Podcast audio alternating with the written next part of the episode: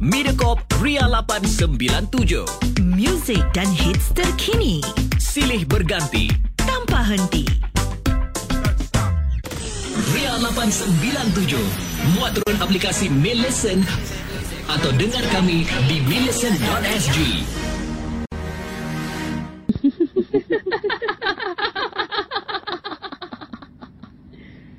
Kenapa tak tidur lagi? Ha?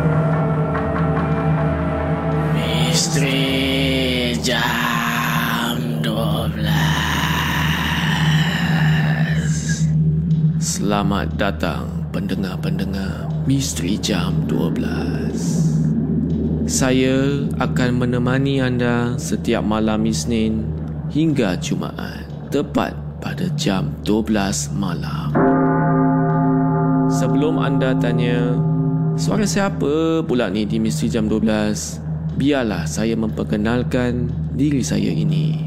Nama saya Hafiz Aziz dan saya dari UXM. UXM adalah YouTuber di Singapura yang membuat konten-konten seram di YouTube. Dan kali ini saya teruja sangat untuk kongsikan kisah-kisah dan pengalaman seram kepada pendengar Misteri Jam 12 Gerun Malam. Sebelum saya bermula, saya ingin ingatkan kepada anda semua, jangan mudah percaya atau terbawa-bawa dengan kisah yang saya akan ketengahkan nanti. Dan ambillah kisah-kisah ini sebagai satu hiburan sahaja.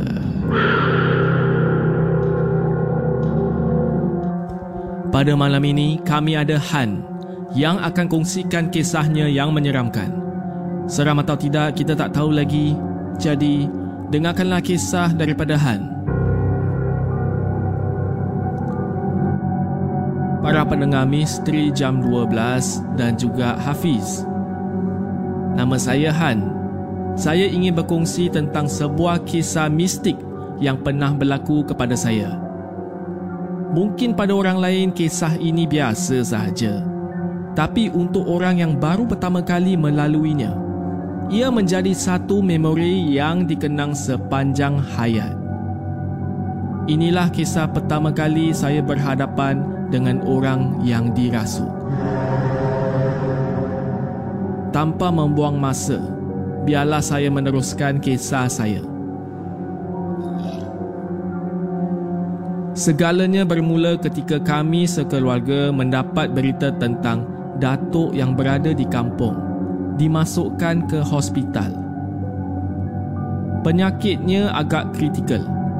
Kerana penyakitnya yang kritikal itu, datuk tidak dapat diselamatkan. Dia telah ditakdirkan untuk meninggal dunia. Jenazah dikebumikan berdekatan dengan rumahnya. Pada malam itu, semuanya memang normal sahaja. Tapi pada malam berikutnya, perkara misteri mulai berlaku. Ayah yang sedang nyenyak tidur di sofa terbangun dari tidurnya. Dalam keadaan baru bangun tu, dia melihat ada satu lembaga sedang duduk mencangkung di tingkap. Betul-betul di atas kepalanya. Lembaga itu sedang memerhatikan ayah. Ayah tersentak lalu dia bangun dari tempat tidurnya. Lalu memandang ke arah tingkap lagi. Lembaga itu pun telah hilang dari pandangan. Apa yang lebih menakutkan ialah lembaga itu berwajah datuk yang baru sahaja meninggal semalam. Ayah pun pada masa tu dia menjadi bingung mencari penjelasan. Pada keesokan harinya, kami mengadakan tahlil arwah. Pada ketika bacaan tahlil berlangsung, kedengaran bunyi jeritan yang sayup sangat. Seakan-akan bunyi musang.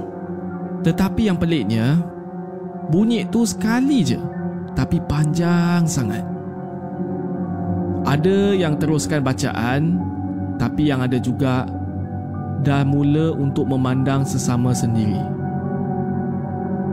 Bila dah habislah majlis tu, para tetamu pun beransur pulang setelah menjamah sedikit makanan yang disajikan. Kami sekeluarga mulai mengemas pinggan mangkuk dan pekakas-pekakas lain. Banyak juga yang perlu dicuci. Makcik Ina, nenek dan mak saya bergotong royong di dapur bersama-sama. Ayah terlelap keletihan di sofa. Saya dan kakak sedang bermain di ruang tamu rumah. Adik saya pula bermain di dapur. Biasalah anak bongsu ni, dia pantang sikit berjauhan dengan mak. ya, bah, saya ni abang yang pertama ya. Saya boleh katakan benarlah. Adik bongsu ni dia memang melekat je dengan mak. Jadi sedang saya dan kakak asyik bermain di ruang tamu. Kami dikejutkan dengan bunyi hempasan kaca. Bunyi hempasan kaca tu dia macam berderai. Bunyi hempasan kaca yang berderai disertai dengan bunyi mengilai yang panjang. Rupa-rupanya, bunyi hempasan kaca dan mengilai itu ia datang daripada dapur. Nenek saya telah dirasuk. Kata mak saya lah eh, bila mereka sedang cuci pinggan mangkuk tu, tiba-tiba nenek telah membaling pinggan kaca tu. Dia membaling ke arah adik saya yang sedang bermain. Nasib baiklah pinggan tu tak kena kepada adik saya yang pada masa tu umur baru 3 tahun. Balingan dia tu tersasar jatuh ke lantai lalu pecah. Saya dan kakak yang sedang bermain di ruang tamu terus berlari ke dapur untuk mengetahui apa yang telah terjadi. Setibanya kami di dapur, kami melihat nenek telah berubah perwatakan. Nenek ni manusia biasa, macam biasalah nenek apa. Kami melihat nenek telah berubah perwatakan. Cuba bayangkanlah, nenek saya tu tua. Hmm? Tapi bila saya sampai ke dapur, nenek bertukar seperti seekor monyet sambil mengilai. Para pendengar semua, ini pertama kali dalam hidup saya menyaksikan kes kerasukan. Mak suruh saya dan kakak untuk kejutkan ayah yang sedang tidur di sofa. Ayah bangun dari tidur dan terus menuju ke dapur melihat ayah yang sedang berdiri di muka pintu dapur. Nenek berlari untuk terkam ayah. Ayah pun dapat tepis serangan nenek lalu menjatuhkan nenek ke lantai. Makcik Ina dan Mak terus berlari memegang nenek supaya nenek tidak lari dari situ. Ayah berdialog dengan makhluk yang merasuki nenek. Ayah bertanya, dari mana dia datang? Namun dia hanya ketawa dan mengejek kata-kata ayah. Ayah pun menjadi marah. Beberapa garam kasar dan lada hitam dicapainya lalu menampah muka nenek. Saya dan kakak disuruh oleh makcik Ina untuk mengambil surah Yasin yang terletak di atas meja di ruang tamu. Kedudukan meja tersebut betul-betul berhadapan dengan tingkap. Sesampai di meja itu, kami terhenti. Segala kisah-kisah seram yang pernah didengar dan ditonton mulai bermain di fikiran saya. Bayangkan, pada ketika itu, kami menghulur tangan untuk mengambil surah Yasin. Ada tangan lain yang mencengkam tangan saya. Dan para pendengar semua. Bila saya tarik balik tangan saya tu, saya nampak di tingkap. Ada pontianak yang muncul di tingkap lalu senyum lebar kepada saya. Para pendengar semua, itulah kisahan di bahagian yang pertama. Saya akan sambung di bahagian kedua sebentar lagi. Jadi jangan ke mana-mana. Ikuti kisahan di Misteri Jam 12 Gerun Malam.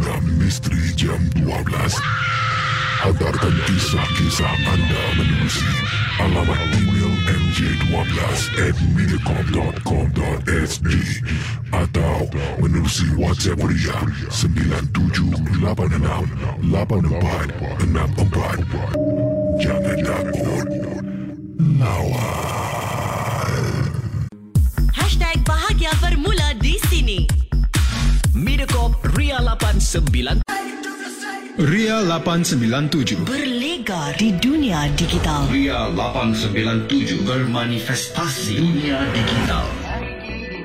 Dari kota Singa ke seluruh Asia Dari Asia Tenggara ke Eropah Dari Timur Tengah ke benua Amerika Dari bandar utama dunia ke sempadan negara, pekan dan kota. Kami bersama. Anda, aku, kamu dan kita semua. Disatukan dengan hanya satu sentuhan bahagia Ria Dan di gelombang maya kita akan bersama. Tidak kira di mana anda berada, kami senantiasa bersama. Misteri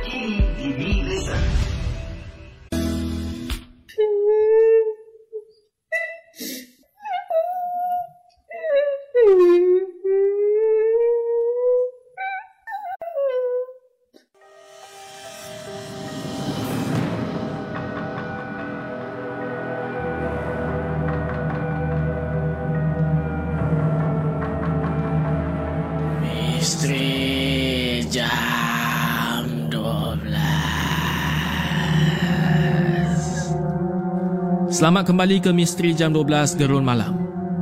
Di bahagian yang pertama tadi, saya telah kongsikan kisah yang menyeramkan oleh Han. Dan kini, di bahagian kedua, saya akan sambung kisah Han. Para pendengar semua, fikiran seperti itulah yang membuat kami terhenti di situ. Tanpa membuang masa, saya terus mencapai surah Yasin tersebut lalu berlari menuju ke dapur tanpa melihat ke belakang. Surah Yasin diberikan kepada Makcik Ina lalu diletakkan di atas kepala nenek. Tak ada apa-apa yang berlaku kerana ia hanyalah kertas yang mengandungi himpunan huruf yang membentuk ayat-ayat suci. Melainkan, sekiranya ia dibaca dengan kefahaman, barulah ia memberi kesan kepada makhluk itu. Ayat terus menerus menyuruh makhluk itu untuk keluar dari badan ini. Namun, makhluk itu tetap mengejek kata-kata ayah. Ayah pun suruh saya melaungkan azan. Saya pun tak tanya banyak, saya terus melakukan apa yang disuruh oleh ayah. Setelah melaungkan azan, makhluk itu keluar daripada tubuh nenek. Nenek kembali sedar dan berkeadaan lemah. Ketika kami bertanya kepada nenek apa yang berlaku kepadanya, dia memberitahu bahawa dia melihat benda yang diberikan oleh arwah atuk kepadanya sebelum dia dirasuk. Kami sendiri pun tidak tahulah apa benda tu. Setelah semuanya selesai, Mak tanya, mana Al-Quran? Meh sini, biar Mak lawan dengan setan tu. Sedang Mak mengaji dengan suara yang kuat. Mak terdengar seperti ada orang sedang ketawa di tepi tingkap bilik. Semakin kuat Mak membaca, semakin kuat ia ketawa. Tetapi bunyi ketawa tu cuma mak je yang dengar. Mak yang sudah tak tahan dengan gangguan itu bangun dari tempat duduknya lalu keluar dari bilik itu dan bertindak seperti tak ada apa-apa yang sedang berlaku. Memang cukup menyeramkan apabila kita sedang mengaji ada yang sedang ketawakan kita. Mungkin kerana sebutan huruf yang tidak tepat, saya pun tak pastilah. Malam itu berlalu seperti biasa. Kami ramai-ramai tidur di ruang tamu ha, dan jadi kurang sikitlah rasa takut tu. Pada keesokan harinya, kami pulang ke rumah. Perjalanan daripada kampung walaupun di Johor Nak balik ke Singapura tu memang jauh. Dan ia membuatkan kami lambat sampai ke destinasi yang kita nak tuju tu. Sedar tak sedar, malam telah muncul dan kami masih berada di atas jalan yang berbukit. Sampai di suatu kawasan Mak pula bersuara Eh, kenapa malam-malam ni orang masih kutip-kutip barang kat tepi jalan ni? Ayah yang sedang memandu hanya mendiamkan diri kerana tidak melihat apa-apa pun di hadapannya. Ayah, ayah teruskan memandu.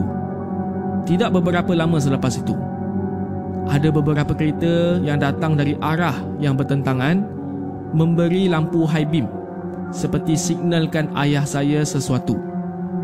Macam mana saya tahu? Kerana selepas kejadian itu, ayah terus membacakan ayat-ayat suci. Setelah sampai di rumah kami, kita semua berehat. Adik dan kakak terkena demam panas dan mak pula dah mula untuk merasakan sakit di bahagian bahu.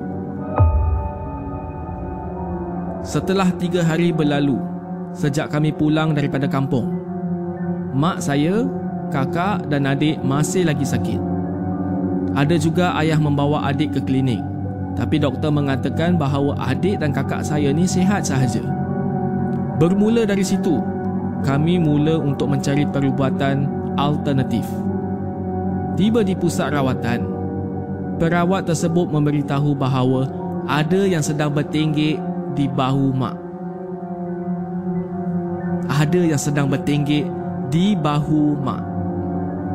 Adik dan kakak pula telah terkena tempias sihir yang dihantar kepada keluarga kami. Segala-galanya dapat diselesaikan dan kami beransur pulih setelah kejadian itu. Begitulah kisah yang terjadi di dalam keluarga saya. Kami masih tidak mendapat kami masih tidak mendapat jawapan tentang persoalan kepada kisah mistik yang berlaku itu masih banyak yang perlu dirungkai untuk mendapatkan jawapan yang tepat. Di sini saya ingin berpesan kepada para pendengar misteri jam 12 untuk fahami dan hayati maksud ayat suci yang kita baca. Jika sekadar baca tanpa memahami, apalah beza kita dengan burung kakak tua yang diajar mengaji. Mohon maaf kerana merahsiakan nama saya sendiri kerana ini melibatkan hal berkaitan keluarga saya. Sekian, terima kasih. Itulah kisah daripada Han.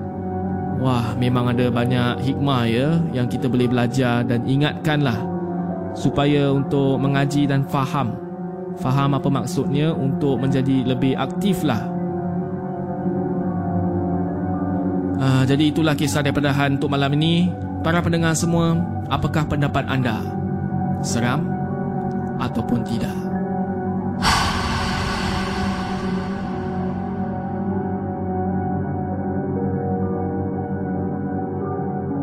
Ingin saya ingatkan lagi, jangan mudah percaya dengan kisah-kisah yang diketengahkan.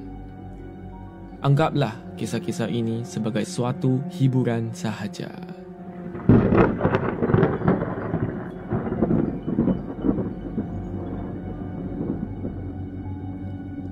Kalau anda ingin hantarkan kisah atau pengalaman anda yang menyeramkan, sila hantar ke email mj12 at mediacorp.sg di WhatsApp Ria atau Instagram Ria897. Selamat malam kepada semua pendengar. Saya Hafiz Aziz dan akan saya jumpa anda lagi di Misteri Jam 12 Gerun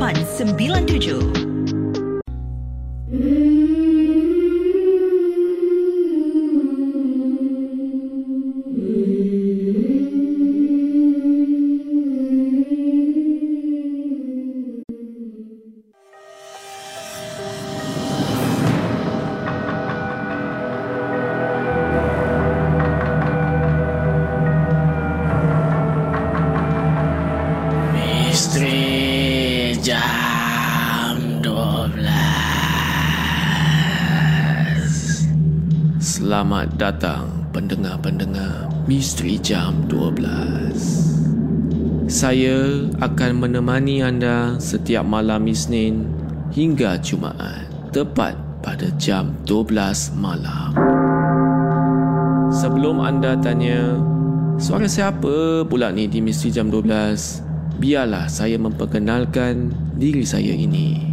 Nama saya Hafiz Aziz dan saya dari UXM. UXM adalah YouTuber di Singapura yang membuat konten-konten seram di YouTube. Dan kali ini saya teruja sangat untuk kongsikan kisah-kisah dan pengalaman seram kepada pendengar Misteri Jam 12 Gerun Malam. Sebelum saya bermula, saya ingin ingatkan kepada anda semua, jangan mudah percaya atau terbawa-bawa dengan kisah yang saya akan ketengahkan nanti. Dan ambillah kisah-kisah ini sebagai satu hiburan sahaja. Pada malam ini, kami ada Amir yang akan kongsikan kisahnya yang menyeramkan. Seram atau tidak kita tak tahu lagi Jadi kita dengarkanlah kisah daripada Amir Apa khabar semua pendengar setia Misteri Jam 12 dan juga Hafiz Pada malam ini saya nak ceritakan Kisah tentang sebuah rumah sewa yang kononnya berhantu Di mana gangguan seram berlaku pada tiap malam Cerita saya bermula di sebuah rumah sewa yang agak jauh daripada bandar Sebelum saya teruskan, saya ingin cakap dulu, katanya di sini, rumahnya terletak daerah Melaka. Tapi saya tak nak namakan di kampung mana ya. Rumah ini terbengkalai dan sudah lama ditinggalkan oleh tuannya yang dikenali sebagai lelaki misteri. Tidak banyak yang tahu tentang tuan rumah ini sebab dia sangat jarang keluar daripada rumah. Misteri berlaku ketika tuan rumah ini tiba-tiba menghilang tanpa jejak. Pada awalnya, jiran-jiran menganggap lelaki itu tak ada rumah sekejap sahaja. Tapi hari ke hari masih tak nampak tuan rumah berkenaan. Menurut salah seorang jiran yang agak jauh, dia terlihat lelaki itu menaiki sebuah motor keluar daripada kawasan kampung tu. Bila dah dekat seminggu lelaki ni tak balik, jiran-jiran semakin hairan.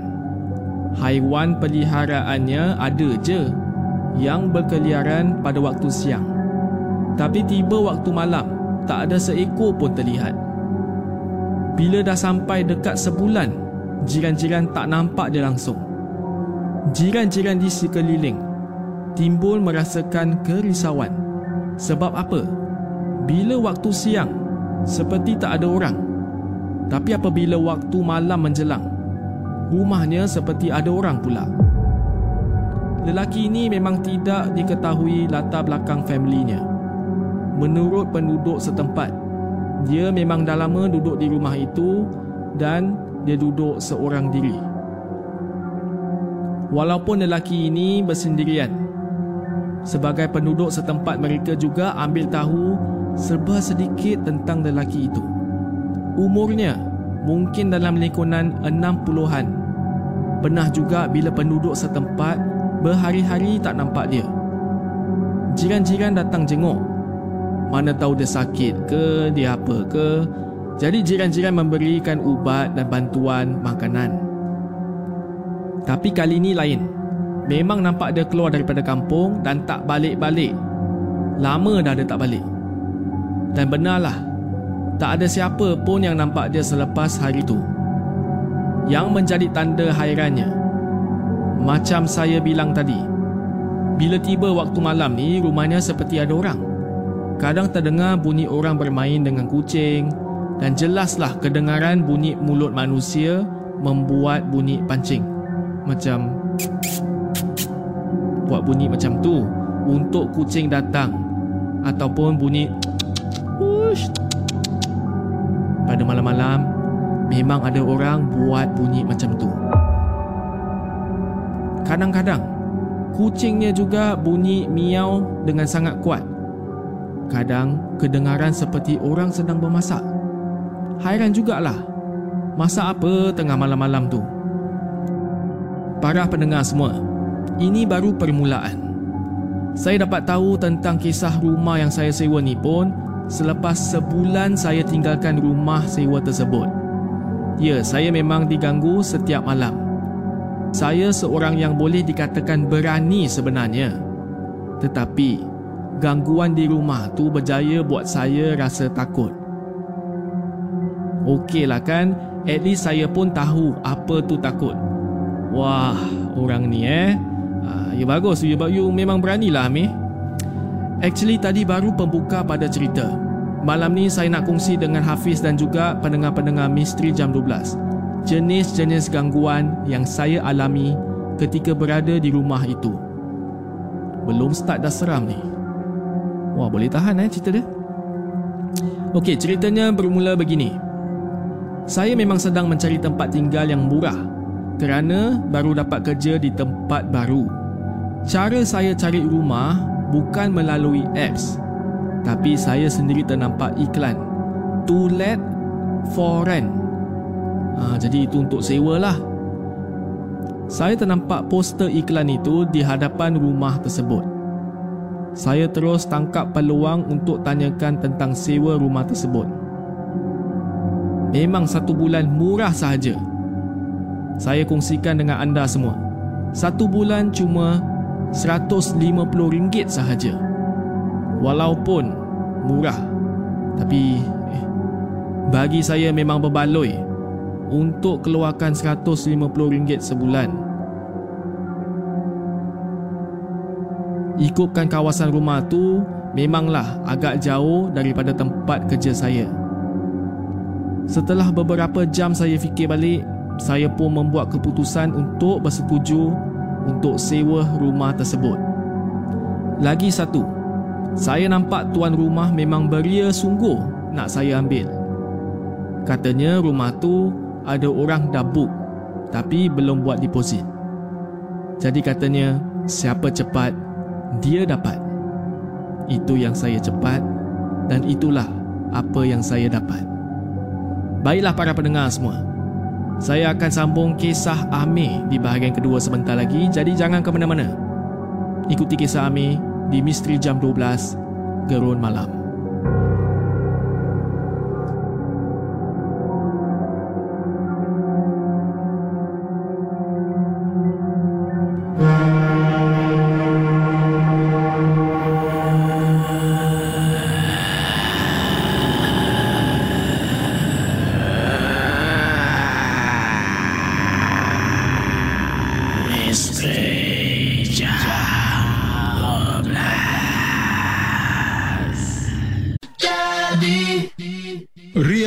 897 Berlega di dunia digital. Ria 897 bermanifestasi dunia digital. Dari kota Singa ke seluruh Asia Dari Asia Tenggara ke Eropah Dari Timur Tengah ke benua Amerika Dari bandar utama dunia ke sempadan negara, pekan dan kota, kami bersama anda. Kami, aku, kamu dan kita semua. Disatukan dengan hanya satu sentuhan bahagia. Ria. Dan di gelombang maya kita akan bersama. Tidak kira di mana anda berada, kami senantiasa bersama. Misteri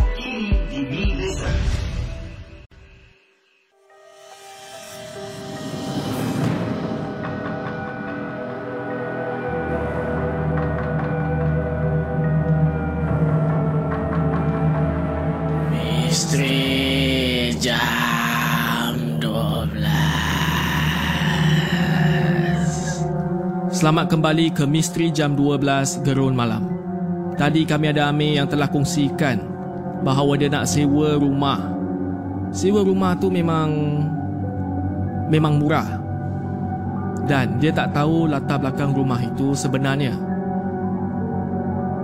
Jiran-jiran semua dapat memerhatikan bahawa rumah tu agak pelik. Pada siang hari memang kosong. Tapi bila malam pula macam ada orang yang kat dalam. Amir yang tak tahu cerita ni bagi dia sebulan untuk bayar RM150 memang murah. Dia pun sewalah rumah tu. Jadi di bahagian kedua ni saya nak sambung kisah Amir yang dia katakan dia kena kacau pada tiap-tiap malam. Jadi beginilah kisah Amir saya sambungkan ya. Para pendengar semua, kisah malam pertama. Setelah pindah masuk ke rumah tu, pada pukul 9 malam, saya memang penat-penat sangat. Yalah, barang-barang pindah semua saya urus sendiri. Nasib baiklah saya ni bujang. So, tak adalah banyak sangat barang-barang macam orang berkeluarga. So malam tu saya tidur di ruang tamu.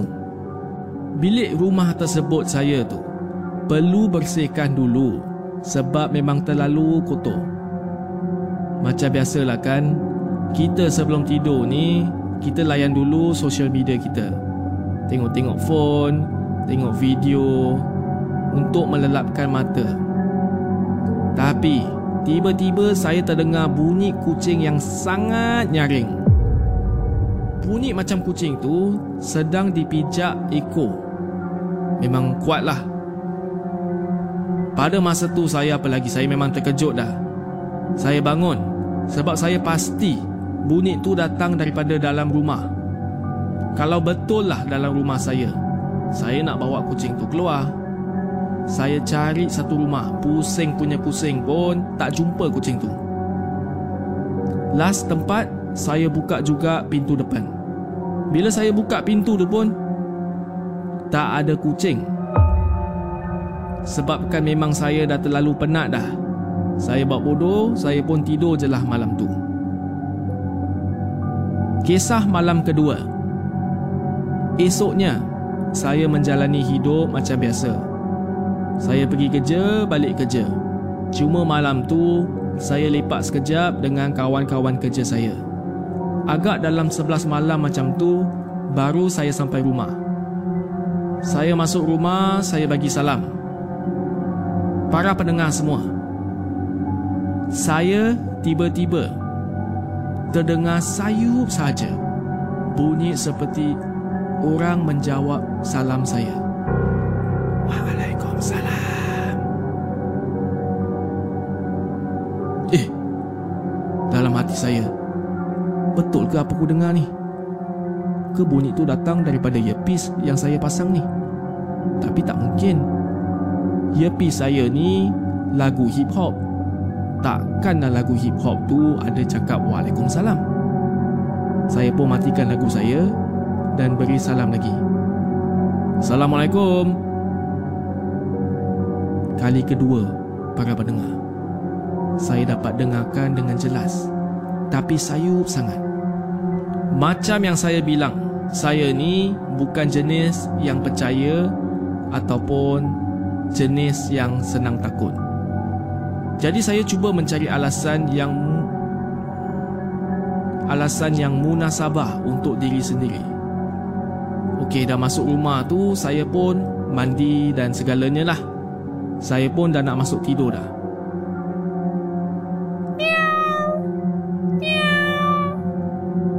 Saya terdengar lagi kucing tu.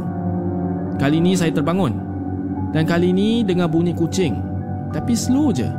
Dia tak senyaring semalam. Tapi masih kuatlah bunyi kucing tu. Bila saya perhatikan bunyi kucing tu,